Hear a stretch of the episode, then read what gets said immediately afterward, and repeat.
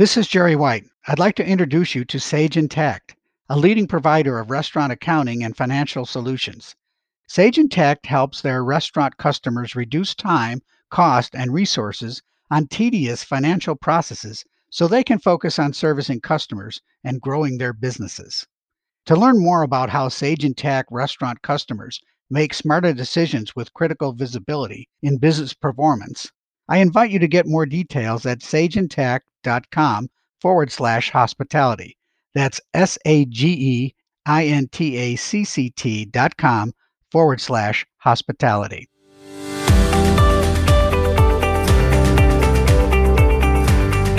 Welcome back to Fast Casual Insider. I'm Jerry White, Associate Publisher of Plate Magazine and host of today's podcast. Today we're talking with Meg Rose, who is Vice President of Firehouse Subs. She is responsible for field operations and has been an integral part of the leadership team with CEO Don Fox. Firehouse Subs is experienced phenomenal growth in the fast casual segment, albeit amid fierce competition and industry challenges. Let's find out some of the keys to Meg's leadership and success. Welcome, Meg. Thank you so much, Jerry. I'm glad to be here. Great, great, great to have you as well. I want to start off by saying, like many of us, our first experiences with work came via the restaurant industry. And I know that's true for you. But unlike most, you decided early on that moving up in the restaurant world would be your career goal. So, what was it that bit you back then that said, hey, restaurants are going to be uh, where I want to be in life? Well, you know, I think you're right. I fell into it in college, uh, needing a job to pay for school. And then it was one of those things I was in Rhode Island and working in a bar at the beach. And um, I don't think I ever set out to do it, but it turns out when you're good at something and you enjoy the interaction with people, and I just stuck with it. And I think the biggest thing has been that it's a people industry. It's not always product, it's about the people, whether it's the people you work with, for your guests, and it changes every single day. So I think anytime I ever thought to leave the industry, and I did once or twice, and got in this four walls and no interaction with various people, I just went back to the restaurant industry. It was it was a natural. So and then was lucky enough to work with people or work for people where hard work and working on the right goals and in the right direction enabled me to get a lot of opportunities. And I'm extremely thankful for that. You started in the casual restaurant marketplace, I think with TGI Fridays, and then moved over to Applebee's. Yep, I did. After Fridays, I spent a couple of years with Chi Chi's. Oh, okay. Which was great, right in the, the height of their growth, which was another great chain to work for. Really learned a lot. And then ended up with an Applebee's franchisee in upstate New York gosh, I started with them. They had one restaurant and left when we had 62. And that was a phenomenal experience. One particularly on, on learning how to work through growth. I think in our early days, we built four or six restaurants in a year. So when you have that kind of growth, you really have to work through how to best manage it, how to get the right people, and, and how to keep moving forward. And I know um, you are uh, very, very big on leadership and instilling leadership and learning as you go. Did you have some key mentors in your early career that helped you along with that? And if so, what did you take from them? I did. At the time, I don't think I realized it, but looking back, there were definitely very key people who, one, believed in what I could do, forced me to talk, which sounds strange, but I'm a pretty shy person and, and really was. I can remember sitting at managers' meetings and after going up to my general manager going, Hey, what if we do this or this? And he'd look at me and go, Open your mouth. You're at these meetings, the restaurant business moves fast and you've got some great ideas. So started doing that and then um, realized that there are other people in that same boat that just needed somebody behind them just to go, Hey, that's a great idea, or Hey, we can do that, or Hey, put that on the shelf for now. Let's bring that back up after we work on this. So I was very, very fortunate to have those people that would keep kicking me in the, the rear end to keep moving forward and to, I think, probably at times believed in me more than I did. And now I'm really trying to do that for people around me. And when you made the transition from Applebee's to go to Firehouse, uh-huh. did you go to Firehouse with a completely different job role with them, or was it more of a continuation of where you were? No, totally different. And I actually took a break in between. I ended up working for a small independent. And after about a year and a half, I went, oh my gosh, this guy's nuts. In a positive way. Um, but I really need to slide that in. Really wanted to get back to a corporate structure. Uh, you know, things changing every day. Even though I worked for an Applebee's franchisee, we had tremendous amount of structure. We built that in almost from day one. So I really wanted to get back into that. So to be honest, I answered an ad for a job called Manager of Franchise Compliance, which fortunately we've changed the title. And it had a list of you need to be able to be, you know, operations and marketing and real estate and construction. I'm like, hey, I can do that. I've had a lot of interaction in all of those departments when I worked for Applebee's. And so I'm sending in a resume and that's where I started. So it was completely, completely different than what I had done with Applebee's. But did that about a year and a half. So I was out in the field working with our area representatives and working with our franchisees. But after a year and a half, Robin Sorensen and Don Fox, knowing of my operations background, um, it was right in the middle of the recession. So we're talking about 2008. And we were having trouble with our company restaurants, um, not making money, struggling. I mean, everybody was at that time. Costs were up, sales were down. It's a tough equation. So asked if I would take over our company operations. And I did that for the next six or seven years turned them around. It was toughest years of my career, but gosh, so rewarding and really were able to make an impact. And we now own 37 restaurants, and I'm so proud of our general managers and our support crew who run those restaurants. So, did the uh, position that you took at Firehouse evolve greatly since uh, you know, when you started? It has. One at the time, because of our size, we only had about 250 restaurants and we weren't across the entire country. So we only had two people in that role. Now we have six plus a director above that. The title is actually now franchise business manager, and that's really what they are. They're working with the area rep to really work on the business strategy for the regions. So the job has definitely, definitely evolved, as has Firehouse. And it sounds like you really had an active role in creating the career position for yourself there, bringing all of your experience to bear, albeit with some new ideas for the chain. Yeah, I think so, which is, you know, again to my earlier statement that if you work for people and Robin and Chris and Don and Vince executive team, we still talk about it to this day that, you know, from day one of when I took over the company restaurants, that whole executive team, we were so fortunate. Firehouse really recognizes hard work, really recognizes this is not an easy industry. You know, sometimes the hardest job I think is our general managers having to get in there every day, make sure our guests are, are getting everything they need in the midst of a horrible labor market. So it's great when you work for people who have done it. I mean, Robin and Chris ran the first firehouses for years, and so understand what it takes. And it's so different now than when it was. So when you work for people, appreciate that and then elevate up. So now I'm fortunate enough that I oversee two departments: our franchise operations and our company operations. So hard work pays off. I think this industry has always proven that, which is great. Yeah, reading a little bit about your background, I noticed that you kind of have a phrase uh, learn at every turn. Yeah, yeah. And I'm sure that you impart that to your teams and those who work with you, which is a key to success. So, circling back on a, on a comment you made earlier, um, obviously the marketplace since you joined Firehouse has really changed dramatically, perhaps more so in the last five years than it has in the prior 50 years. And it's continuing to transform. And I wanted to ask you, um, as you look at your customers and what's going on today with lifestyle consumers, technology, how are is Firehouse adapting to say this new set of uh, rules for working with uh, your customers? It's a great question. I think you're absolutely right. There's been more change that's gone on in the last three to five years. You know, five years ago, we would never have spoken about delivery, whether it was third party or doing internal delivery. Just didn't want to get into it, didn't think it was necessary. And now, in today's day and age, if you want to call it that, you have got to be nimble enough to provide food and or services to guests where they want it. You know, technology moving at the speed of light is is uh, impacted our business probably I think more than anybody else. So you've got you've got to be able to adapt to that. You've got to still be able to take care of and recognize that our dine-in guests are our bread and butter, but people choosing to eat off premise is growing more and more. And, and there's a lot of reasons for that, whether it's just from a convenience point of view, simply getting out of the house, whether it's parking, driving, all those reasons. So you've got to be able to adapt to it and convince your franchisees that if they want to grow their sales, you can't not pay attention to it.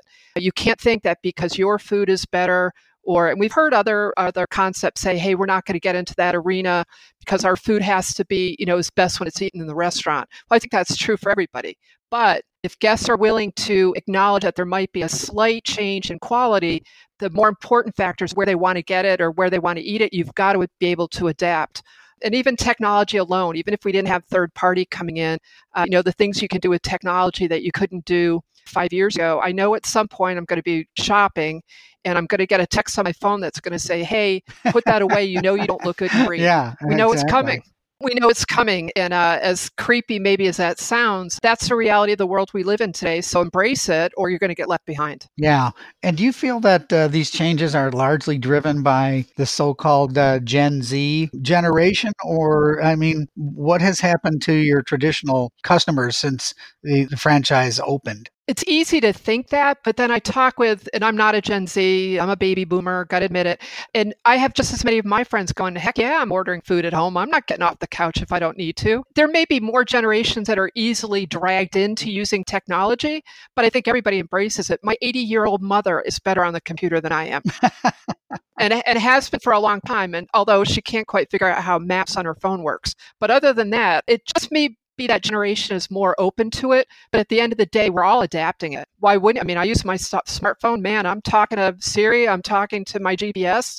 So I may not have been the first one to use it, but I'm sure as heck not going to be the last one. Yeah, I'm a boomer myself, and I always say that electronics and uh, technology certainly is not my native language like it is for people who are 18 years and younger. Even my young granddaughter uh, seems more adept at using uh, apps and things on her computer than, than we are. The one thing that does make me sad is I do think that interacting has changed face. You know, people are more willing to do it through a text message maybe than face to face, but maybe we'll uh, circle back to that and that'll catch up. I was wondering about that. I mean, will we have a shift back to where we were at some point when people do get a little bit weary of not being able to interact. After all, hospitality is probably the most touchy feely, and I certainly mean that in a good sense, industry in our nation of any other. And a lot of times they say, well, if it's high tech, it certainly can't be high touch.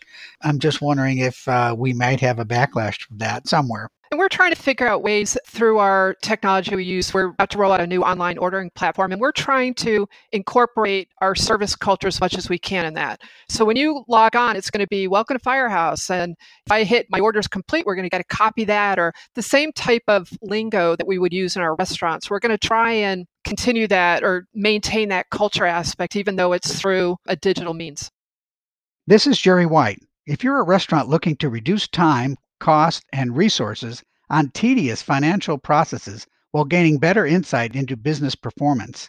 I invite you to learn more about Sage Intacct, a leading provider of restaurant accounting and financial solutions. Find out how Sage Intacct can give you the visibility to help you grow your business at sageintacct.com forward slash hospitality. That's S A G E I N T A C C T dot com forward slash hospitality. So, and, and as you look at those changes, what changes are you actually making to the the restaurant that would reflect those? You mentioned that you putting in like maybe a new order system, or what is it doing to the physical space in your restaurants going forward? Interesting that you mentioned that on July 1st, we're about to open our new, what we've been calling our restaurant of the future, which is a completely new prototype and design from anything we've ever done before. Going all the way to the kitchen layout is completely different. But part of a lot of what we've done is shift the guest areas of the restaurant more toward the front because our guest traffic has increased so much. So for that guest that's coming in to pick up a takeout order, we're going to make it really easy to see. It's going to be closer to the front of the restaurant. Our freestyle machine will be closer to the front of the restaurant. We've tried to tighten up the footprint because we have less dine and traffic means that we can still drive good volumes, good to great volumes with less seating. So we're trying to take those all into account that if you're a guest who called your order ahead and, or um, use the online ordering platform and we have what we call rapid rescue. You can walk in, pick it up, and leave without ever having to interact with a crew member if you don't want to. We're trying to get that close to the door and very visible. So if you can do that quickly, we're moving the whole cashier stand, which has always been toward the back of the uh, restaurants, toward the front. So it's the first thing you see when you come in, which is completely new for us. So really excited about it. You know, really having a look at between the combination of higher real estate costs, the difficulty even finding the right size space so, really trying to decrease the footprint, but still be able to maintain the guest traffic, if not increase guest traffic that we currently see. You do your own delivery as well in some cases? Yes, we do in some cases. How much of your business would you say is represented by third party delivery now? If I looked at the entire system, we're probably sitting at between 6 and 7%. Uh, we've got markets, including our own, that are closer to 10%. Our highest restaurant, I think, right now in the entire system is averaging about 35% third party. So there's some significant numbers, and obviously that's growing. Two years ago, we were probably at 1% because we really hadn't had full born engagement from our franchisees. We're currently probably at close to 95% of the restaurants are using third party where available that's pretty impressive if you if you ask me. So and obviously you see that growing with your new restaurant of the future. Do you feel that that will be retrofitted to other locations or is this going to be a, uh, its own kind and going forward with that? Well, I think it'll be its own kind going forward with that, but we will certainly take elements retrofitting. We've got the same time frame that most concepts have on when they need to go through a scope of work and, and update their look probably what will be more important, and I can imagine doing much quicker, is the new back kitchen layout, which we spent a lot of time working on and we've actually put into test in a location in Jacksonville. Our kitchen line is very linear and it's long. So that's also impeded some of our ability to go into different footprints. And what we've done is really made it into a much smaller rectangle with the goal of hopefully making crew much more efficient, improving ticket times, and hopefully being able to move some needed crew members off the line. Meaning that with as hard as it is to find crew today, our goal would be that this design will help you run more tickets with fewer people. I see. If you look at what uh, I kind of lump this all into the word off premise as such, have you developed uh, specific marketing and sales tactics for this new part of your business, or are you able to just kind of add things on from your normal marketing program? We're starting to. We actually have a, a department now, an off premise department, and, and that oversees to your point, lumping all channels together over catering, drive through, traditional takeout, web orders, online orders, kind of lumps those all together. And we're continuing to improve whether it's packaging, processes, and so on. Bit by bit, those are being incorporated into our uh, marketing messages. So whether it's as simple as um, commercial last year, we made a point of somebody with a catering bag or showing some people that were outside eating firehouse, that type of thing. Our rapid rescue, which is our pickup zone where put an online ordering, go in, pick it up, and walk without having to talk to anybody. We've used that in, in uh, marketing campaigns. So certainly as time goes on, absolutely will. Third party is a little bit tougher because we don't have coast to coast and north to south coverage by any one vendor if that was to happen in the future, if we were at the point where every restaurant we had was covered by whether it's Uber Eats or Grubhub, certainly that's something that we would look at. We're just not, they're not there and we're not there yet. And are you finding that there are different third party delivery companies constantly trying to uh, work with you, or do you uh, interview and pick just one no, actually, our goal from the beginning is said, hey, we're going to allow our franchisees to use whoever they want. When you use a, an airline, people, you know, they're either a Delta person or American or United, and they're going to go with that particular vendor first until maybe they're forced to go somewhere else. And we're not always thinking they go somewhere else. They may just go to another food vendor, and we don't want that to happen. So we've been pretty open going, look, we're not going to force them to pick one because one, you don't have the coverage anyway. So we have folks out there that have run anywhere from two to nine different third party vendors. Tell me a little bit about the uh, altruistic part of your business. I know that, you know, the, the very origins of Firehouse Subs uh, had to deal with firemen. And how is that manifested today? You just put a big smile on my face. You know, the Public Safety Foundation or Firehouse Public Safety Foundation is probably one of the most important things that we do, have ever done, and will continue to do. Started right after Katrina, Robin and Chris, their heritage is firefighting, their family, so on and so forth. So when Katrina happened, they took a bunch of people down in food with the intent of going to feed first responders, but they ended up feeding survivors, first responders, saw firsthand some of the devastation, fire stations that were ruined, and driving back said, hey, you know, we're in a position to be able to do something we should. So the Public Safety Foundation really originated out of that trip and out of that idea. So now we're sitting, uh, what, 14 years later, have now donated close to $44 million worth of equipment and education back to first responders, military, and so on. You know, been very fortunate enough to have met people whose lives have been impacted by donations that we've made. But within the restaurants itself, we have crew members and we have franchisees that really get that their efforts are saving lives in their communities. And that's priceless. It's just part of our, our DNA.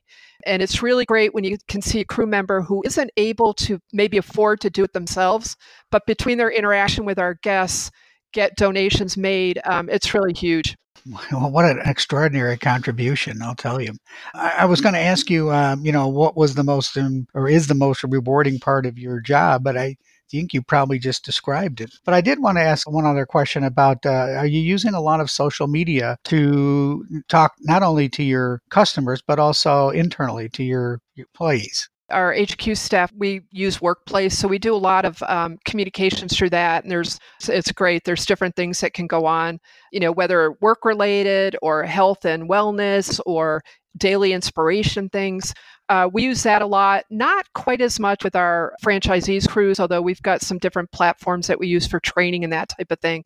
Um, and then social media with our guests is, I mean, that's ongoing. We have a, a, tremendous department that's really done some great campaigns and works really hard, whether nationally or really diving down in, even into individual communities on what we can talk about with Firehouse or with our franchisees and what they're doing out in the community. So the workplace is great for the office. It really enables us to keep track. Growth there has been amazing. I think when I started, we have 25 people. Now we've got over 140, including remote people. So it's a great vehicle to kind of keep in touch with them as well.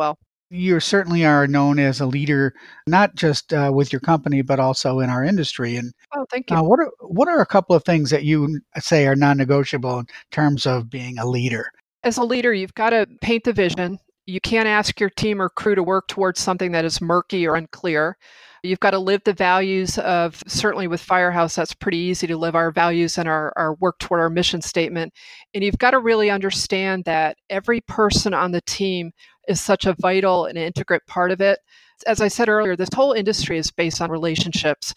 So it's really working hard to give back to what I've gotten along the way, whether it's a, an open ear, honest conversation, but really just believing in the best in everybody and kind of forcing them to see that as well. I mean, I don't think in the restaurant industry, we always realize the impact that we have on young people. And sometimes we may be the first person who's ever said to somebody in our restaurant that, hey, you're worth something you you can work hard we think you do a great job here. We don't know what they hear at their home life but we know what we can give to them in the restaurants. And so i really try to live that. And the other thing we've got an opportunity in jacksonville where we live to really be able to give back to the community. And we've been involved in some really awesome things ongoing for the gosh last eight to nine to ten years and are able to do that and get back to the community that really has supported us so much. So i try to do that. Um, i'm on a couple of boards in uh, the city that I really believe in, and as are other uh, executive people at the office, and just really, you know, give back and recognize the opportunity that you're given. And I try to do that as much as I can for the people around me. I, I, could talk to you all morning about your leadership attributes, uh, but unfortunately, I think we're just about out of time. So I want to thank you very much, Meg, for joining us, for sharing your insights. You've given us actionable advice for lots of fast casual operators out there looking to grow and looking to improve their leadership skills. We very much appreciate your insight. Meg, thank you very much for being our guest today. Oh, thank you so much as well. Have a great day. Talk to you again soon. Listeners can subscribe to our podcast on your favorite services or find us at restaurant.org forward slash podcasts. This episode was produced by Dante32.